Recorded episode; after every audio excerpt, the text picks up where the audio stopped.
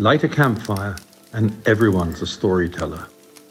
Join us for some thought provoking and beyond fireside chats. So, I am sitting here with Panthera's director of Leopard Program, Guy Balme. Guy, thank you so much for joining us this morning at &Beyond Tengile River Lodge uh, to chat. Um, we're basically here to find out a little bit more about you, what you do, um, Panthera's relationship with &Beyond, and um, a little bit about the conservation work that Panthera's done. Thanks, Josh. Morning. It's good, good to be here. Oh, good to have you here. So, I'm going to jump right in, Guy, and the first question I have for you is um, what is Panthera and in a nutshell, and what are their main aims or objectives?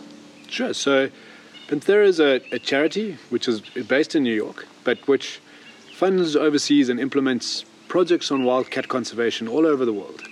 Uh, so, our our mission is to secure a future for the world's cats. And, and we work in, in Asia, we, we do work on, on tigers and snow leopards, in uh, Latin America on jaguars, in North America on mountain lions, and then here in Africa on, on lions, cheetahs, and, and leopards. So basically, on all the iconic cat species all, of the world. All the iconic cat species, as well as the, the smaller cat species. We, we have a, a, a growing small cat program now, and um, so, so we do. We work on um, on all those cat species, and obviously on, on the landscapes where they live. You can't just protect cats. You need to also look after their habitat, the prey that they need, mm-hmm. and so we take a holistic approach to that.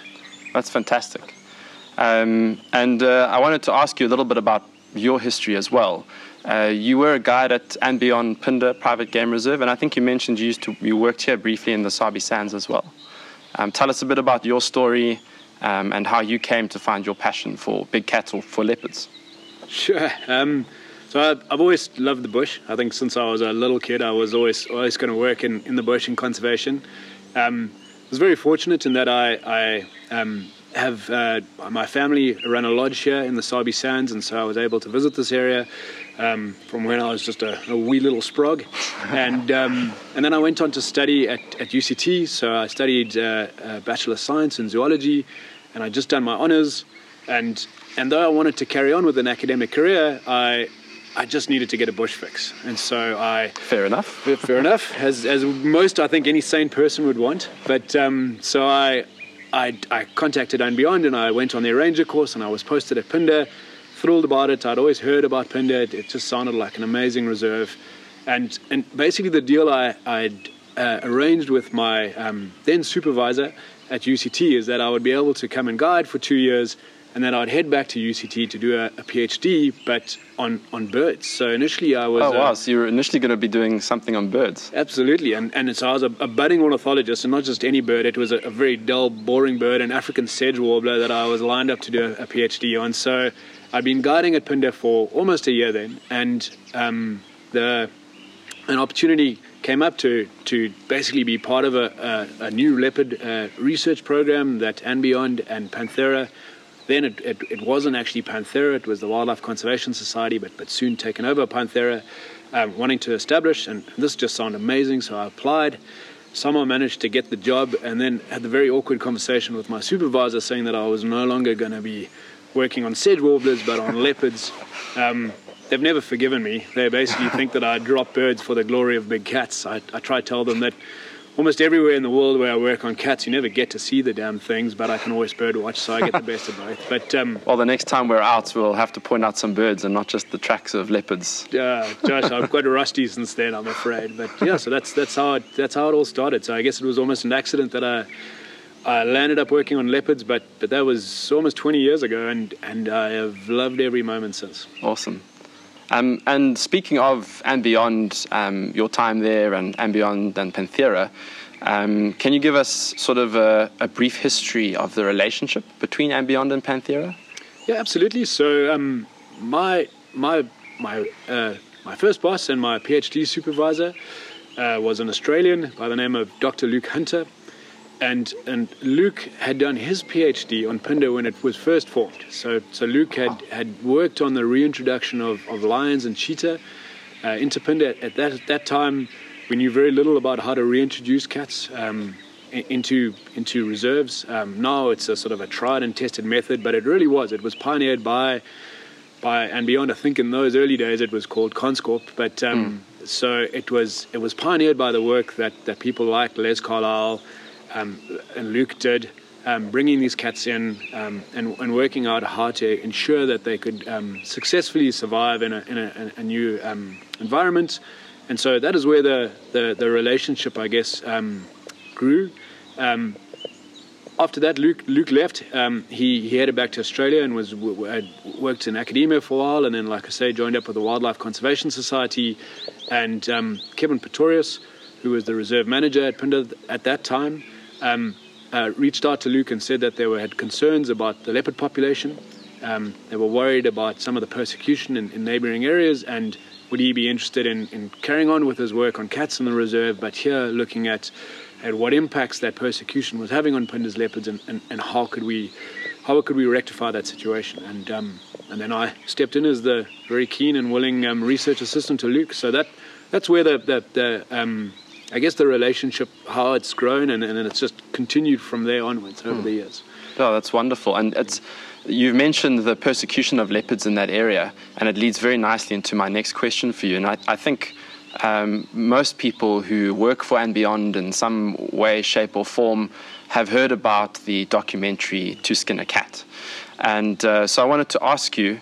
Um, you know, one of the most notable successes for Panthera in recent times is the relationship built with the, the Shembe Church. And um, I wanted to ask about the documentary To Skin a Cat and the influence that this has had on leopard conservation um, in that region in KwaZulu Natal. Okay, so I guess just to go back to sort of the, like I say, when the project first started, we didn't actually know what the main drivers of the, the population decline in Phinda was. What was causing leopards, um, the numbers just to continually decrease there. So, and, and sorry to interrupt you, Guy. How did you originally know that the numbers were decreasing? Was it through like camera trap surveys or? So initially through anecdotal evidence just from the guides, they would habituate a cat and finally start being able to view leopards in that area, and then that cat would disappear. And then mm. that process happened again and again and again. So we, we started the more intensive research to try find out, okay, what's going on. We put radio collars on, um, on lots of leopards. At that stage, it was by far the most extensive research program that ever happened on the species. We it over 70 leopards in the end. Um, we also ran wow. camera trap surveys uh, to be able to estimate leopard population densities, and then because we repeated these every two years, we could see how uh, the population trend changed, how, how numbers changed over time, and it soon became very clear that the population was in, in steep decline, literally in free fall. Um, wow. And and we were able to work out why because we had this sort of this this intensive data on on how long leopards were living for and, and when they died, what was the cause of death, and we were Interestingly, in the early years, it, it seemed to be more related to just poorly managed trophy hunting and problem animal control.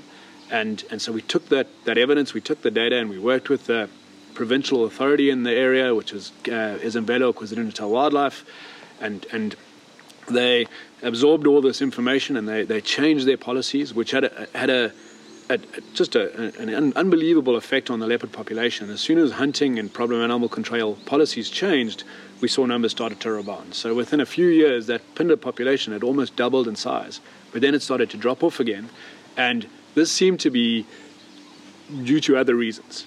And um, and again, just because we continued the research, that program ran for over 10 years. Wow. Um, yeah. So we were able to see now it was more poaching of leopards, so snaring of cats, targeted poisoning of cats, which was um, which was causing this now again repeated decline. And um, and when we did some further investigation, we found out that, that the reasons that leopards were being poached was primarily for their skins. So that there, there was there was demand, real demand for leopard skins amongst different uh, ethnic groups here in South Africa um, for ceremonial wear. So so leopards have always played a very important role in in some cultures. Um, the wearing of leopard skins is a, it's a sort of symbol of power, of prestige.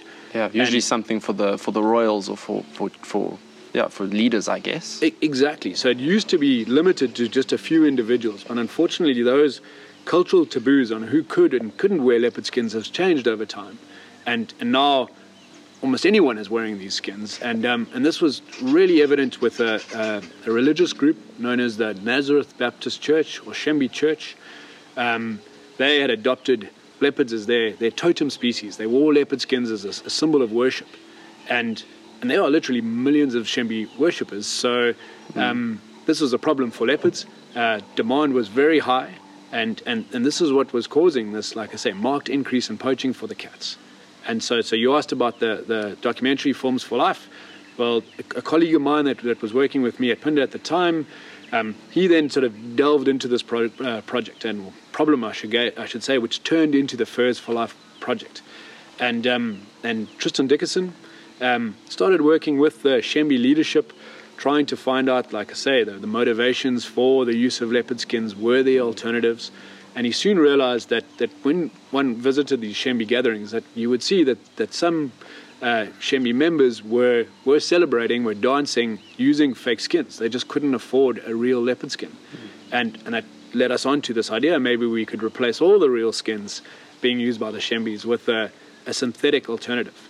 And, and, and so started the Furs for Life program. Um, and the, the, the documentary To Skin a Cat basically shows the sort of progress that we made over the years. It also shows why conservationists should never get involved in fashion. I, I think what could have taken us uh, to develop this this synthetic garment, um, it's termed an amambatha. It's a shoulder cape that um, that Shembe members wear. Um, to, to develop that, probably if we had, we'd gone to an expert, could have taken us six months. It took us about five years to get a, a cost-effective and realistic-looking alternative. Mm, alternative to leopard skins. Mm. Oh. But but it's been amazing, and it's and because of the this, this very close relationship that we have with the Shembe uh, leadership, because they've they've bought into the project, they've endorsed it, uh, and the trust that you've built together. Yeah, well. absolutely. It wasn't something that we tried to force on them. We, this wasn't a prescribed solution to it. We sort of worked together to say, okay, how can we address this? This is not sustainable. This sort of demand for thousands of leopards every year. They just yeah. soon there would be no more of these cats left. I think that's a, maybe another reason why &Beyond and Panthera work so well together because it's kind of alternatives for the people by the people, if that makes sense. So it wasn't like you were just forcing things upon them, but more communicating with them directly and saying, how can we fix this together? Yeah, absolutely, it was a, it was a very close partnership, and it's. Yeah. And I've, I've, realized, I think when I first got into to work in conservation, I thought I'd be working with animals. And, um, and I realize all the time if you want to make any significant inroads in conservation, you it's all about people. It's about changing human behaviors. So um, maybe I got involved in the wrong job in the, in the end, but I should have been a guide. I should carry on as a guide. But um, but no, and, and we and can switch places if you like. I don't think I'd have quite the same candor as you, but I don't know. Well, if I had this office, that no, I'm all for that. But um, but the yeah, it, it, has been a remarkable project because so now we we've we've donated, I think as of this year, about nineteen thousand of these faux skins to Shembe members, and you could almost think about it as every skin is a leopard saved. Yeah, and, for sure.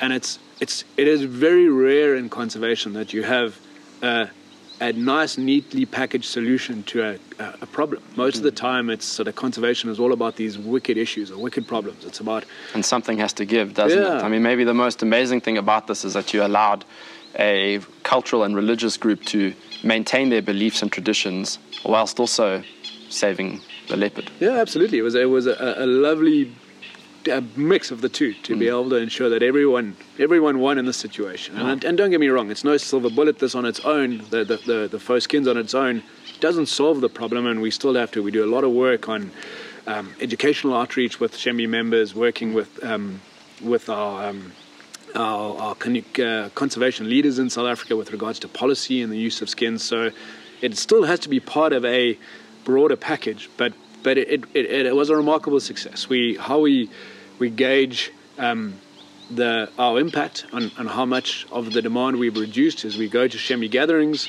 and we record the ratio of how many authentic skins there are to fake skins. Um, and when we first started going to Shembe gatherings in 2013, 14, for every um, authentic, uh, for every fake skin that we would see, we would see eight authentic skins. Now, when we go to a Shembe gathering, they're typically at parity. We see one fake skin for one authentic skin. And slowly but surely, that ratio, soon we'll start seeing more fake skins to authentic skins. So, swinging in a favorable, favorable direction. Absolutely. And so, that's a really good um, indication that we seem to have achieved our objective. We seem to have been able to reduce demand amongst the user group, amongst the Shembe. And then, if we look at camera trap surveys in different parts of the country, we can also see how populations have started to rebound. So much like Phinda, when we, we changed the, the policies around hunting, problem animal control, We were able to see how leopards could respond. Here we see it at a national scale. So leopard populations across South Africa are starting to recover because some of the pressure has been taken off. And it's, it's one of the things I really love about working with, with cats is, is how quickly they can recover if the situation allows them to. So as long as conditions are suitable, they can respond and recover rapidly. I mean, if you're looking at slower lived animals like rhinos or elephants, that's much harder. It takes a long time to see any changes in a population. Leopards, we get, uh, like I say, if, if, we get the right mix, you get a very rapid return. You, you can see uh, you can see your um, your your impact very quickly, which is um, which is heartening. Yeah, it's fantastic. Mm. And so, I mean, that's just one of the um, incredible, well, one of the most notable projects that Panthera has done, and just the tip of the iceberg, really, with some of the conservation work that you guys do. Um, bringing it back to the to the Sabi Sands, um, why why is and beyond Kirkman's Camp and really this entire region? Why is it so ideal for um, for studying leopards? When we'd finished the project at Phinda, so that ran for 10 years, um, from 2002 to 2012. So we radio collared a lot of cats. We, it was at that time it was the seminal study on the species, and we learned a great deal about leopards, and we'd been able to use that information to to change policy to improve conservation practices. Um, but there were still huge gaps in our knowledge of the species. And ultimately, if you want to protect an animal, you need to know about it. You need to know all the ins and outs about its behavior, its ecology, its evolution.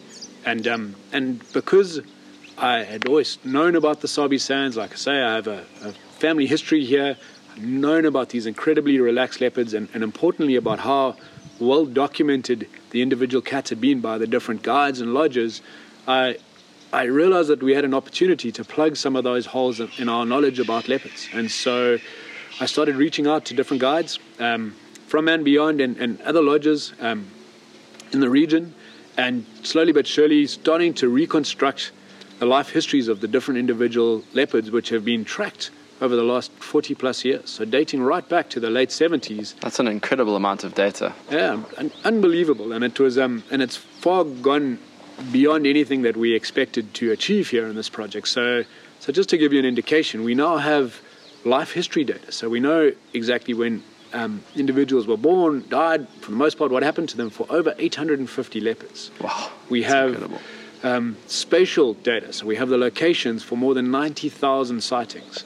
Um, over 10,000 leopard kills, um, and, and, comparable data on the other large carnivores in the system, so on lions, on, on, wild dog, on cheetahs. And so it's not just the leopards, but their competitors. We have good data on the prey. So it has been a remarkable research project, which is all on the bat of, of, of ecotourism, of, mm. of, of guides collecting the information for us. And, and so it's, it's, it's done very cheaply, but, it, but it's rigorous and and in, it's very and, intensive, isn't it? I mean, you get every almost every little last single detail. Absolutely, and and and, and information we would never be able to achieve using other, um, I guess, research methods such as radio telemetry or camera trapping. So, it is yeah, it's a unique opportunity, and and and now certainly one of the the leading cat studies, not just leopard studies. It, it's, it's, it's, it's, it's, it's, well surpassed what, what we did at Phinda, at least from a, a research perspective.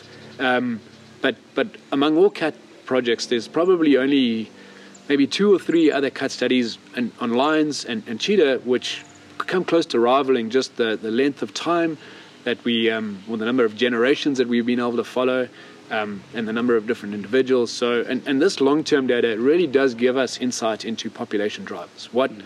what regulates leopard populations, and we need that information here in a controlled system where leopards are really well protected, when they are behaving like leopards should do. And this is now the exception, not the norm anymore. This really is. It's, it's, it's, it's probably one of the few leopard populations in the world. Now, if you think leopards occur across much of sub Saharan Africa and, and Asia, this is maybe a handful or a dozen leopard populations which are occurring naturally. For the most part now, leopards are impacted by humans, but, but we need to have that control. We need to have a reference population to know what they would do in natural circumstances mm. to know, okay, what we should we be aiming for? What is our conservation goal? This mm. is our benchmark. And so not only do we learn about the drivers, about leopard populations through our intensive research here, but we also know what we need to be aiming towards. How to apply it to other places and Absolutely. other leopard populations. Absolutely. Oh, fantastic. I, I should have probably asked this question earlier, actually, but I'm going to ask it now. And I wanted to know um, why would you say that leopards are such an important species to conserve? Because they're rad. it's a good. It's a good answer. I think most of the guides yeah. here would agree. Josh, no, um, no. So, so leopards, I guess, like many apex predators, they are what is what is termed an umbrella species. They, they, if you protect leopards, you're you're protecting a vast amount of other uh, species, other uh, forms of wildlife, biodiversity underneath them. They need large tracts of land to be able to be protected. Um, they they fulfill a key role in ecosystems that sort of right, right at the top of the food web. So so you have these knock-on effects. If you can successfully conserve carnivores, just by virtue you are looking after a whole host of other animals and plants, um, but below them. And so so they, they really do they do a, a, a they fulfill a very important role as an umbrella species. Um, leopards are, are, from a conservation sense, um, a, a, useful model to use um, for different conservation approaches because they occur both inside and outside of protected areas, mm. um, and they often occur in much closer proximity to people than than many other large carnivores. So they ra- really are right at the interface um, of some of the conservation challenges, the conflicts that we face when trying to look after other large carnivores. And, and so that means we can test different approaches using leopards um, that, that is, would be much harder with things like tigers, which are more endangered, more isolated to sort of um, protected areas. The same is true for lions, etc. So, so not only are they important umbrella species, they're an important species for allowing us to test different types of conservation interventions. I mean, uh, of course, you guys can't use exactly what you find on the leopards and, and consider it to be true for other things, but it certainly gives you a very good idea of how perhaps to go about conserving some of these other species, as you say, that occur in such close conflict with people. Absolutely. So a lot of the conservation challenges that we face are common uh, among the different cat species, among different large carnivores. It comes down to competing with people, um, posing threats to people's lives and livelihoods.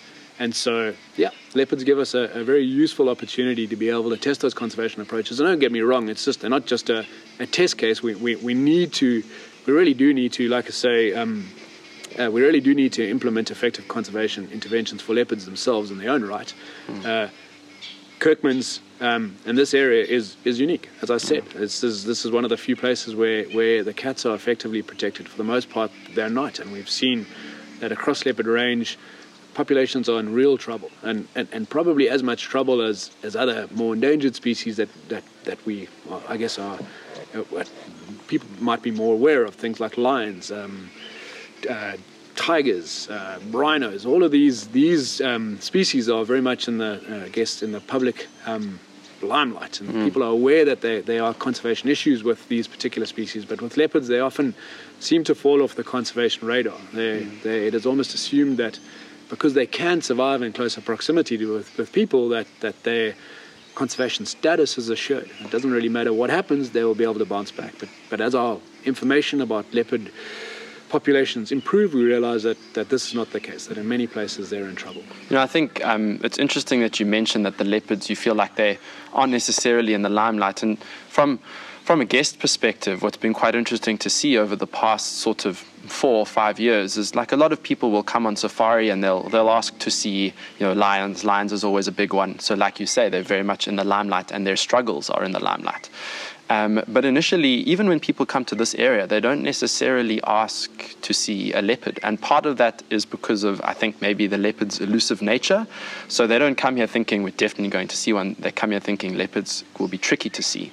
But more and more, we're starting to see leopards really rise to the fore of this iconic species that they should be. People come here, and one of the first things that they say when we ask them, What are you hoping to see on your safari? is a leopard. And so I think like you say, it's great that we're finally bringing leopards and their their struggles to the, the limelight. I think you know guiding guests here is just one of those ways that we can bring them to the to the limelight. absolutely, and it's probably one of the reasons they were neglected is because, as you said, that elusive nature. People would never expect it to be able to see it, and it's taken decades here in the Sabi Sands to be able to um, to to get the cats habituated enough that you can you can have such regular sightings. It, mm. This is it's remarkable. It's uh, I, I, think it's a it's it's wonderful that the Kirkmans that um, that this this area, this reserve, is not only the place where I guess leopard viewing is is is at its best, and and where you've been able to bring leopards back up into public awareness, mm. but it's also now with the science and the sort of partnership we have with and beyond and the other lodges, it's where we're learning most about the species. So you have no, this has been a this is this has been the platform for a great deal of um, of leopard science, of leopard conservation, leopard uh, yeah, leopard public awareness, um, mm. the, the, whole lot. It's, it really is. It's it's it's done a massive amount for the for the species. And so we've spoken a lot about how, I guess, for for lack of a better term, accessible the leopards are to our viewing here. We can we can see them and we can collect data on them, um, which which we send to you guys. Um, with the recent studies that you're doing in this area, um, can you give us a, a, a brief summary of the, the, kind of data you're looking to collect, and um, maybe the the kind of um, papers you're looking to write, if that's the right way to ask it? What are you here collecting at the moment? Sure. So, so uh, most, so so that, that, we we have different types of data that we collect through the project, um, all done by the guides for the most part. Um, so, so uh, each of the lodges, um, when they go out on game drive, the guides will will take note of when they see leopards and other large carnivores, for that matter. Um, and when they return, we've developed a, a, customized software. So the guides they come, they they will record all the key information that we require. So which individual was seen, where was it seen, did they kill something, did they interact with another individual.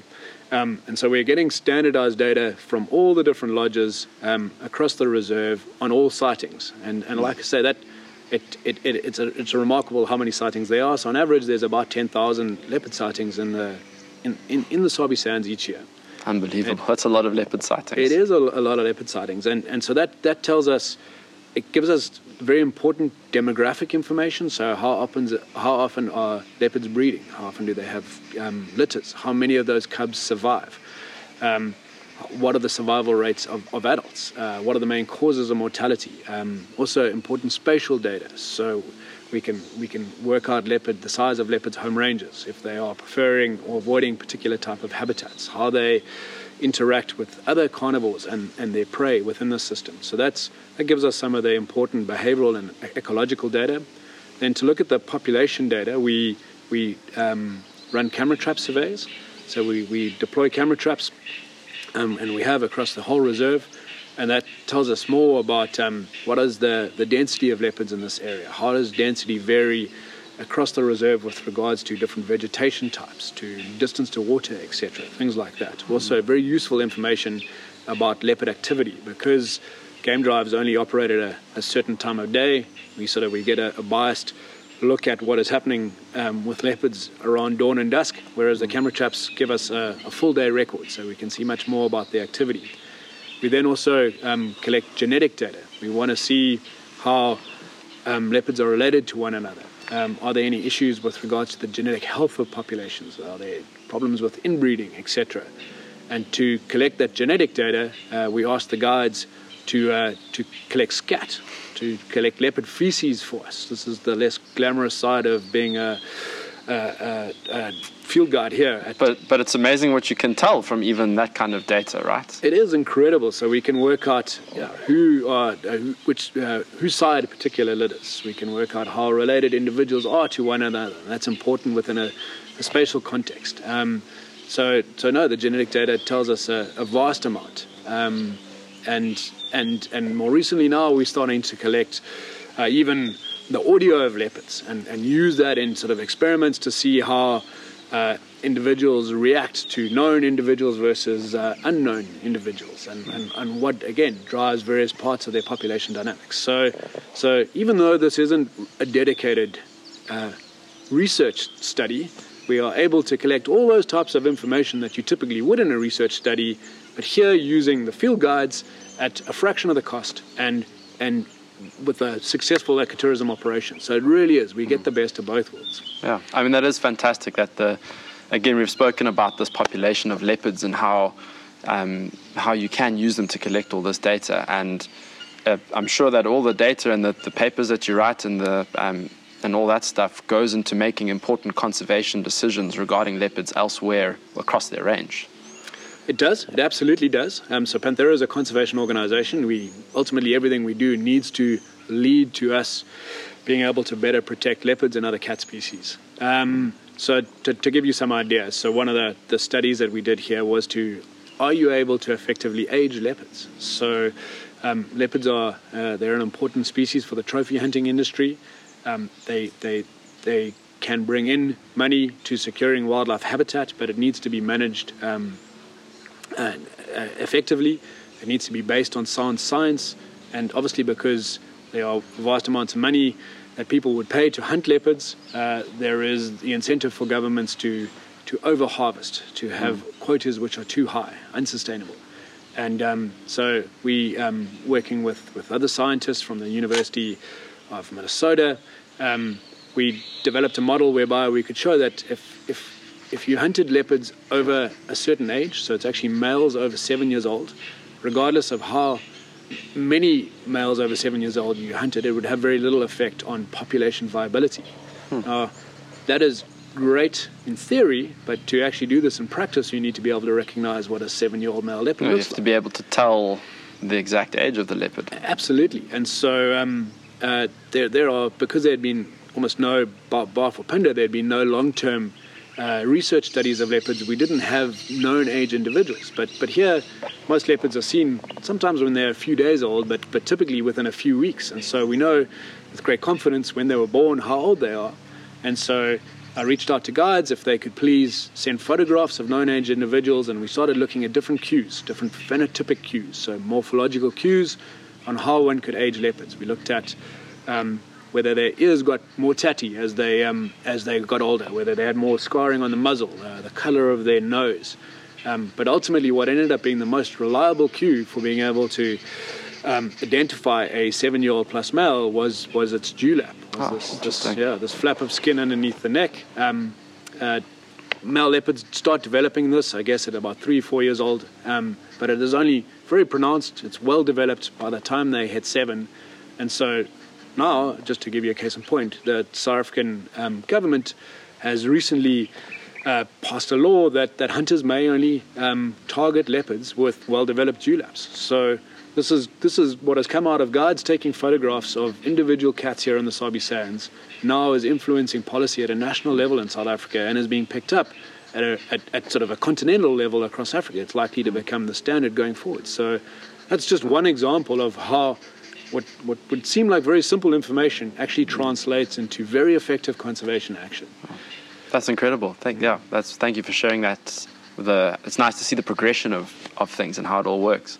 So, speaking about all the stuff in, um, in South Africa and Africa, I wanted to ask you um, about Asia and South America. So, and, &Beyond has operations there as well.